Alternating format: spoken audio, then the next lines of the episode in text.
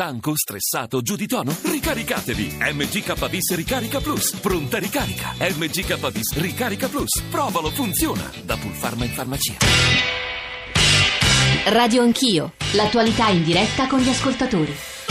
9.34, Giorgio Zanchini al microfono, torniamo in, eh, a riflettere assieme a voi ascoltatori, anche perché adesso ripartiremo da, da voi, dalle molte cose che avete scritto, dalla vostra voce, dalle domande che ponete, ci sta ascoltando e tra poco sentirà e replicherà, immagino, alle obiezioni, alle critiche di alcuni ascoltatori, ma anche eh, di Arturo Scotto, capogruppo alla Camera per Selle, che in queste ore, in questi giorni è stato molto duro nei confronti della riforma stessa, mi riferivo al professor Clementi. Volevo leggere un paio di messaggi, anche la trasversalità delle posizioni sul sì, sul no, a, a prescindere forse dall'area politica, lo dico perché Marco ci ha appena scritto, io sono un elettore di Forza Italia, ma sono contento che sia passata e spero venga confermata al referendum questa riforma che realizza quello che ho sempre desiderato per il nostro sfortunato paese. È devastato fino ad oggi da una legge sulle autonomie regionali tremende, tremenda, dal potere di ricatto di partitini che influenti demograficamente parlando riuscivano a bloccare tutte le innovazioni, il tutto senza mai capire di chi fossero le precise responsabilità. A questo proposito un'ascoltatrice da Trento, Veronica, ci domanda, volevo sapere cosa succederà alle regioni a statuto autonomo nel caso in cui il referendum di ottobre abbia esito positivo. Rispondo citando eh, testuale Matteo Renzi, si dice, punto ventitresimo, che non sono state riformate le regioni a statuto speciale e si dice una cosa vera, non sono state riformate, in parte perché, come sapete, in un caso eh, vi è un trattato di natura internazionale, mi riferisco alla provincia autonoma di Bolzano, ma anche perché non vi era in questo Parlamento una maggioranza sufficiente ad approfondire questa discussione ed è bene dirlo con chiarezza, avendo anche opinioni molto diverse. Dicevo, tra poco gli ascoltatori, poi il professor Clementi, ma prima Arturo Scotto. Buongiorno Scotto, benvenuto. Buongiorno a lei, grazie. Tra l'altro Renzi nel suo discorso conclusivo l'ha proprio citata espressamente, contestando alcune sue critiche. Eh. Mi ha scagliato Terracini contro sì. Calamandrei, ma va bene. Sì. Sono due costituenti, ricordiamolo. Eh. E il cazzo, ovviamente, eh, ri, ri, ripeto che probabilmente occorrerebbe evitare di citare entrambi, anche perché questa è la Costituzione scritta con le mani di Verdini e di Alfano. Questa è la sua obiezione di fondo, diciamo quella più mediaticamente forte, ma anche di merito?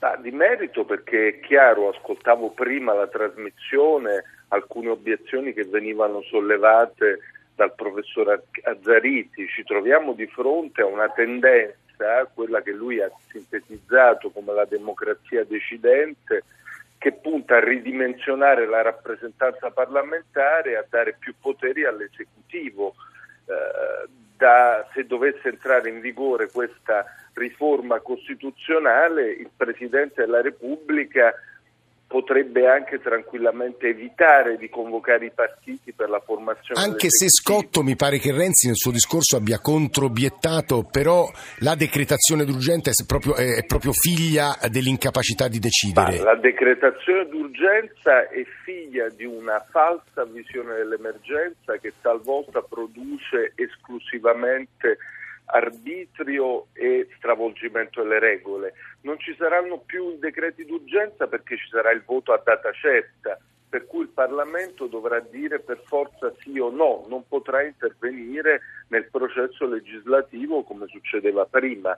Con il voto a data certa nei fatti eh, non si faranno i decreti d'urgenza, ma le leggi comunque avranno quel tipo di dinamica. Arturo Scotto, eh, grazie per, questo, per, l'aggiunta di questi elementi che insistono molto poi sull'aspetto della democrazia decidente. Ringrazio Arturo Scotto, capogruppo alla Camera di Sel, così come ringraziamo gli ascoltatori che sul nostro profilo Facebook stanno anche, anche postando delle interviste sulla riforma, quindi allargando i contributi di questa conversazione. Luigi da Trento e poi il professor Clemente a delle tante cose che ha ascoltato. Luigi.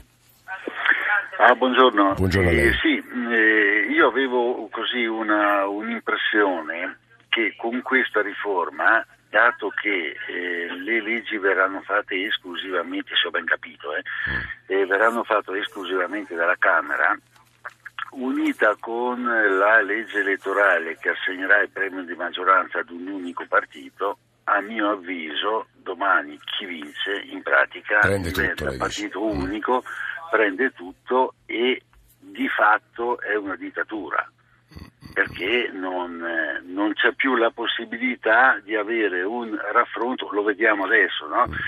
voi non, eh, dice Renzi, voi non volete avere, eh, non volete essere d'accordo con me, non me ne frega niente, io vado avanti lo stesso. Quindi è l'atteggiamento tipico di chi vuole prendersi potere e gestirlo, magari anche in maniera saggia, eh, non, non sto discutendo questo, però eh, vedo un po'. No, no, no, guardi Luigi, lei, lei due, aggiunge due obiezioni o rafforza la posizione di chi dice si attenuano i contrappesi. Io peraltro ricordo una frase, mi pare, di Augusto Barbera, costituzionalista, che diceva l'Italia è un paese di contrappesi senza pesi. Ma insomma si attenuano i contrappesi con l'Italicum, chi vince prende tutto, la verticalizzazione, la democrazia decidente, insomma l'anticamera di un, non dico un regime, ma di una democrazia, di una democratura, una democrazia autoritaria.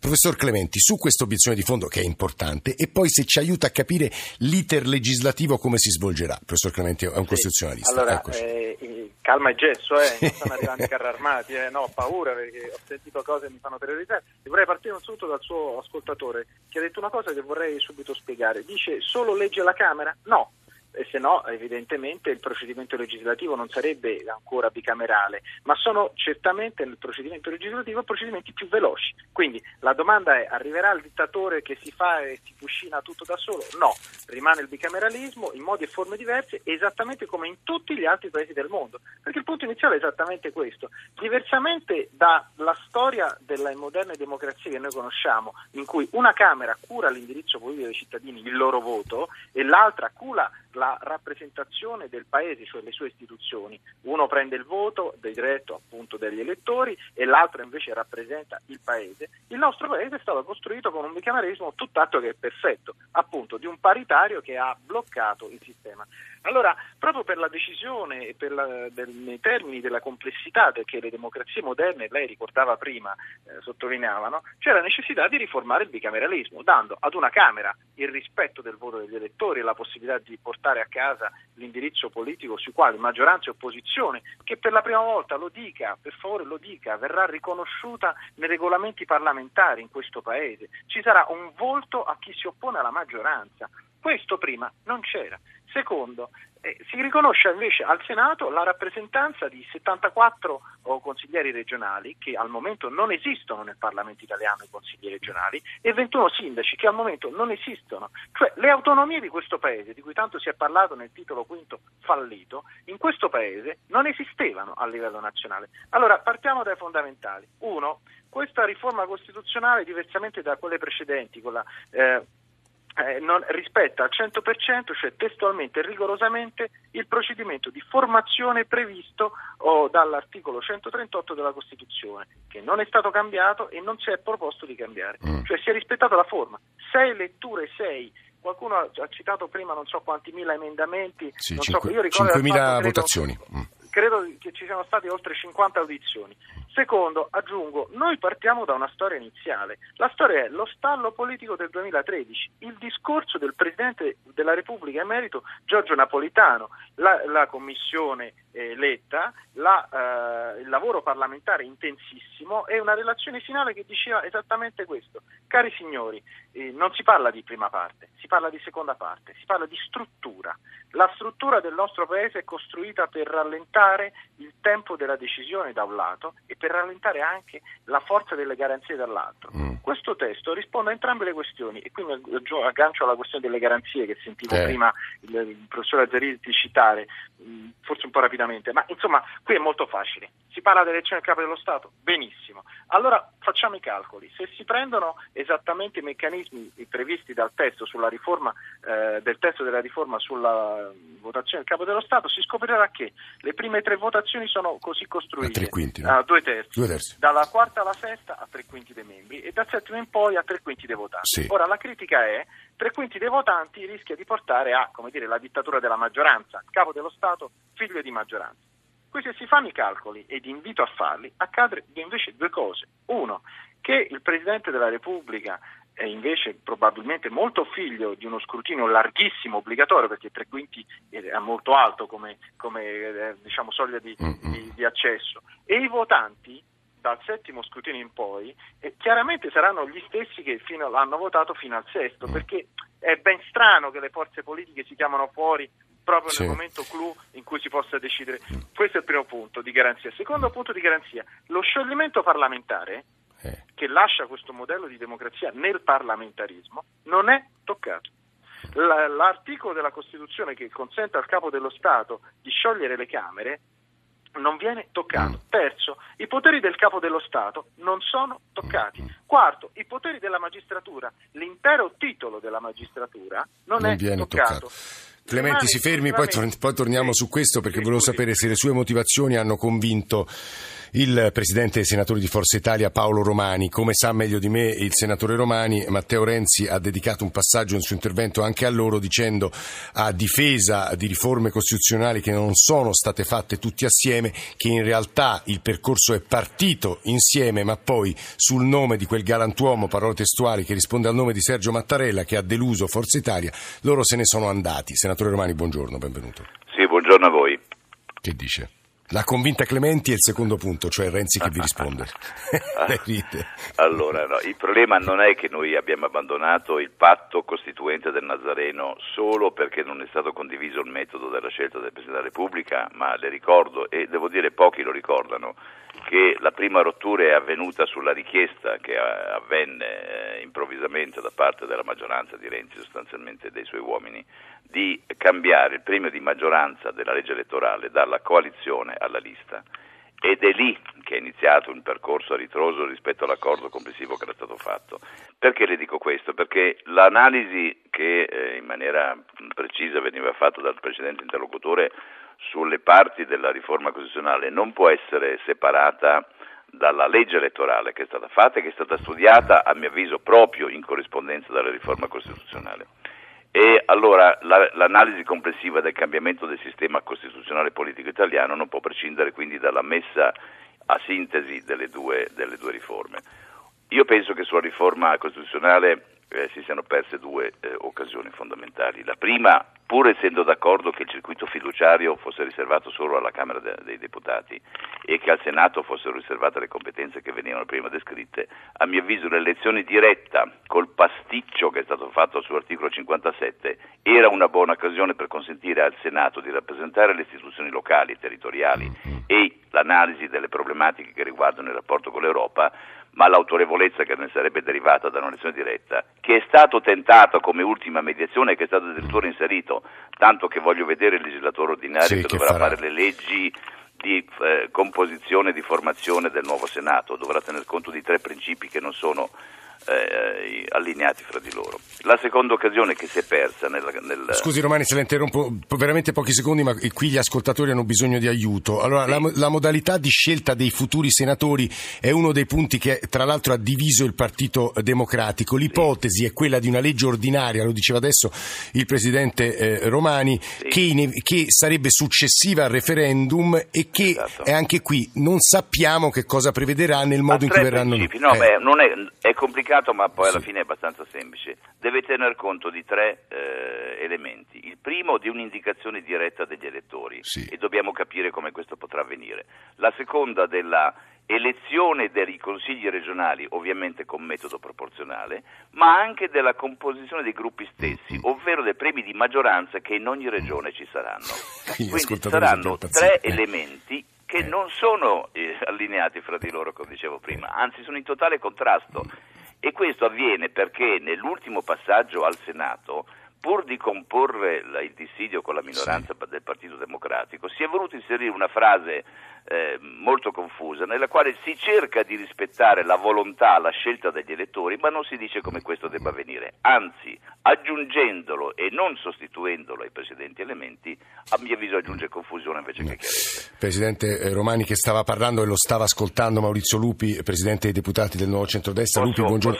Posso finire per Sì. la seconda occasione mancata, Sì. se me ne Sì, consentito, sono velocissimo. La seconda occasione mancata è stata quella della elezione diretta del Presidente della Repubblica, sulla quale mi è sembrato di aver, capire- di aver- mi è sembrato di aver capito che in alcuni passaggi del Presidente del Consiglio o di qualche suo ministro, o meglio di qualche sua ministra, la possibilità di esaminare successivamente che ha- il fatto che anche in Italia si possa andare verso un regime, chiamiamolo semipresidenziale alla francese, quindi con un Presidente della Repubblica direttamente eletto dal Eh. popolo, invece che con quel complicato meccanismo che veniva descritto prima, avrebbe aggiunto, diciamo come dire, capacità decisionale all'esecutivo senza incrinare il problema del rispetto della Eh, minoranza. questo è anche interessante, Che devo in questo, caso, in questo caso, con l'Italicum su una sola Camera, eh, proprio per il premio di maggioranza alla lista che è stato introdotto poche ore prima della rottura definitiva del patto del Pone Nazareno, problemi, lei dice Paolo. Pone Romani. problemi. Eh, sì, questo è un punto. Maurizio Lupi, buongiorno, benvenuto.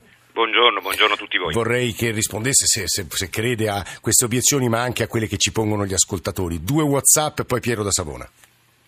È 30-40 anni che aspettiamo una riforma così importante e c'è ancora della gente che rompe le scatole e dice che non va bene la riforma? Dovrebbero guardare gli altri paesi quanto ci mettono a provare una legge contro l'Italia che passano anche 3-4 anni per approdare una legge. Guardiamo l'omicidio stradale, ci ha messo più di 20 anni per approvarlo se ne renderanno conto. Buona giornata. Sento che i detrattori della riforma costituzionale portano l'argomento che renderà più difficile fare le leggi. Il nostro problema non è fare altre leggi, il problema dell'Italia secondo me è che le leggi siano fatte in maniera applicabile e quindi poi applicate. Valeria da Roma. Piero da Savona, buongiorno. Buongiorno. Che ci dice?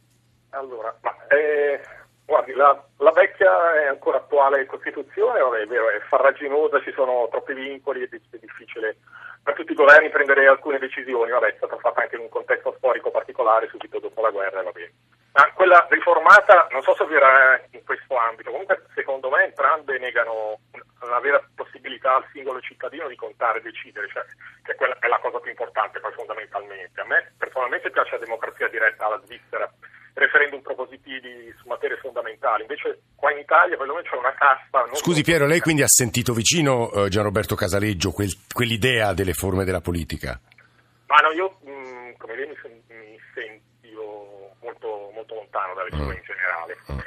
Sì, questa della democrazia diretta, vabbè, può essere, può essere una di quelle che poteva avvicinare, però in generale come, come idea non No, il tema della partecipazione, Piero, lei lo introduce, io lo aggiungo, Maurizio Lupi ha sentito tante cose, ovviamente dica quello che vuole, perché questo è uno spazio libero, però Maurizio Lupi, il tema, eh, uno mh, degli elementi critici della contemporaneità, lo diceva il professor Azzariti, è quello della partecipazione, della- del disincanto degli italiani, no? E questo, ecco, questa riforma qualche cosa fa in questo senso o no? Ma eh, direi che si possono eh, unire l'osservazione che lei mi ha adesso, mi ha riferito adesso, è quella prima, del primo WhatsApp, eh, perché c'è solo un modo per recuperare quella indis- indispensabile fiducia tra i cittadini e la politica, perché è indispensabile per qualsiasi eh, democrazia.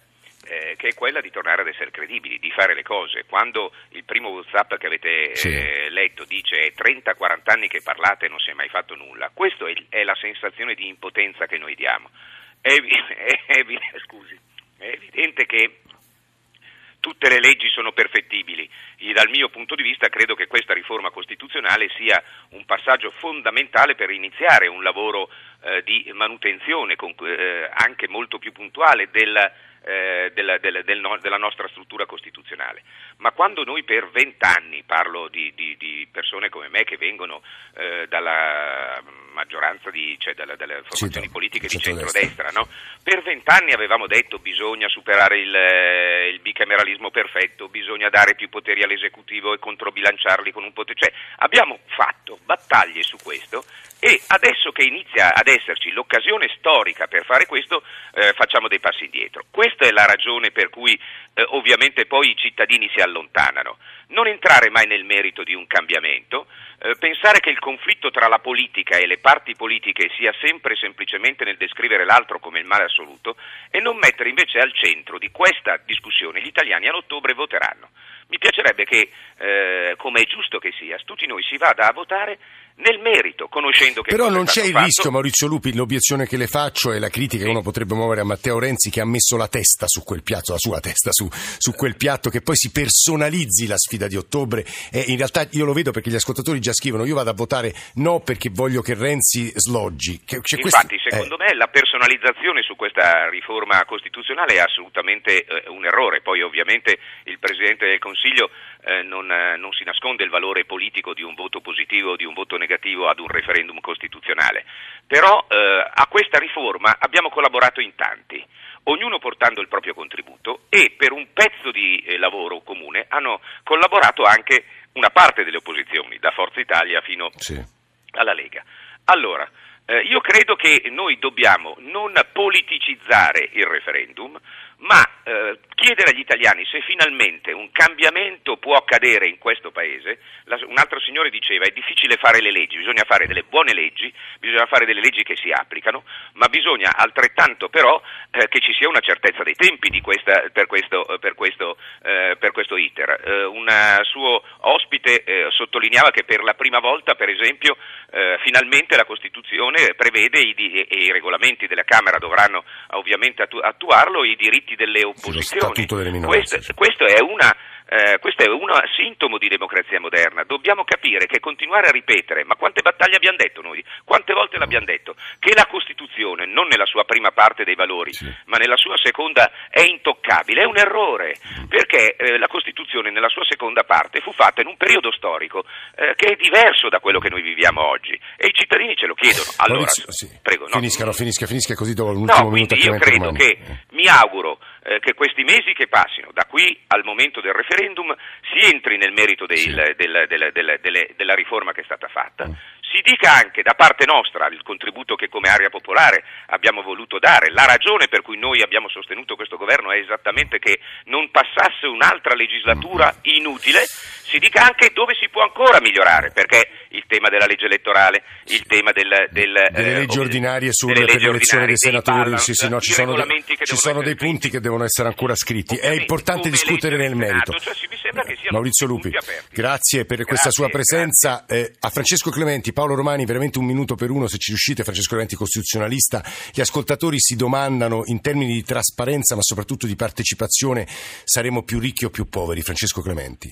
Saremo più ricchi saremo più ricchi per una serie di questioni. Primo perché entra il principio di trasparenza nella Costituzione, nel testo della Costituzione. Secondo perché, per rispondere all'interventore di prima, ci saranno referendum propositivi di indirizzo che oggi non è possibile. Terzo perché è molto semplice adesso, eh, si vota, ci sarà una maggioranza, c'è un procedimento legislativo bicamerale molto più snello e molto più semplice, se le leggi non funzionano, se il governo non funziona, si può cambiare e si può cambiare anche perché si può vedere le opposizioni che sono un governo in alternativa, in attesa. Questo è molto importante eh, perché in fondo noi abbiamo bisogno non tanto di cambiare i nostri valori, ma di cambiare la struttura del tempo che concerne i nostri valori e la struttura costituzionale non è adeguata al nostro tempo.